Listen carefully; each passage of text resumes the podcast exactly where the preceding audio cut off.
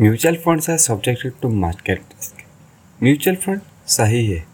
अरे भाई कंफ्यूज क्यों कर रहे हो? बोलो तो डायरेक्ट एक्चुअली सही है या गलत है? लेकिन इस सबसे पहले हमें जानना चाहिए, क्या आखिर म्यूचुअल फंड है क्या? कि जो हमेशा टीवी में लगा रहता है कि म्यूचुअल फंड सही है, गलत है, ये है, ठीक है। लेकिन म्यूचुअल फंड है क्या? कैसे काम करता है? तो नमस्कार दोस्तों आज के एपिसोड में हम लोग जानेंगे कि म्यूचुअल फंड होता कैसे है और ये काम कैसे करता है और क्या ये आपके लिए सही है या फिर गलत है। तो चलिए शुरू करते हैं आज का episode right after this intro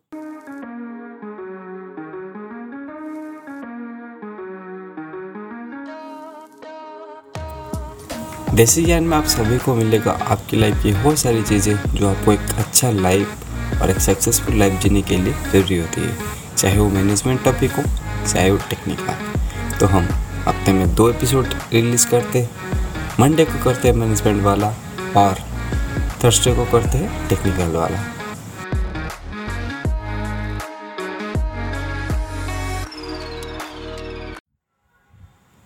बहुत सारे लोग हमें ये कंफ्यूज कर देते हैं कि सही है, गलत है। बहुत सारे आर्ट्स आके कंफ्यूज करते हैं, बहुत सारे इमोशनल आर्ट्स भी दिखा जाते हैं कि म्यूचुअल फंड में इन्वेस्ट किया था, बेटी की शादी कर दी म्यूचुअल फंड में इन्वेस्ट किया था, पैसा पूरा डूब गया। लेकिन हमें दूसरों के डिसीज़न पे कभी भी डिसीज़न नहीं लेना चाहिए। हमें समझना पड़ेगा कि म्यूचुअल फंड काम कैसे करता है। तो इसे ज़्यादा कॉम्प्लेक्स ना बना के बहुत ही सिंपल एग्ज़ाम्पल से समझने की कोशिश करते हैं। समझे, आपका एक दोस्त है जो स्टॉक मार्केट इस समय बहुत ज़्यादा इन्वेस्टेड है मतलब उसका अच्छा खासा नॉलेज और एक्सपीरियंस है स्टॉक मार्केट में। लेकिन आपको स्टॉक मार्केट पे कोई भी नॉलेज नहीं है, कोई भी एक्सपीरियंस नहीं है। तो इस टाइम आप क्या करेंगे? सोचिए। वीडियो को पॉज कीजिए और सोचिए। आप क्या कर सकते हैं? आप, आपका पैसा उसे दे सकते हैं और आप बोलेंगे, अरे भाई, तू ले, तू ये पैसा स्टॉक मार्केट पे इन्वेस्ट कर। जो भी प्रॉफिट आएगा, उसमें से थोड़ा सा कमीशन तो रख लेना, बाकी प्रॉफिट मेरा तो दोस्त भी सोचेगा हाँ इसमें तो मेरा कोई नुकसान ही नहीं है, मैं उतना ही काम करूँगा जितना मैं पहले करता था, और थोड़ा कमीशन भी मिल जाएगा। तो यही है म्यूचुअल फंड समझ गए ना?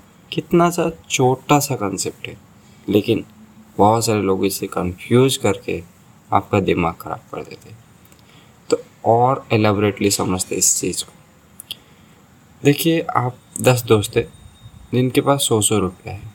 आपने अपने एक दोस्त को वो सारा सौ सौ रुपया दे के मतलब टोटल हज़ार रुपया हो गया, दे दिया। उसका अच्छा खासा नॉलेज था शेयर मार्केट पे, वो जाके शेयर मार्केट पे इन्वेस्ट करता है और वो टेन परसेंट रिटर्न ला देता है। तो कितना हो गया? ग्यारह सौ हो गया। तो ग्यारह सौ में से वो अपने कमीशन के रूप में दस रुपया रख लेता है। वन परसेंट कमीशन हो गया।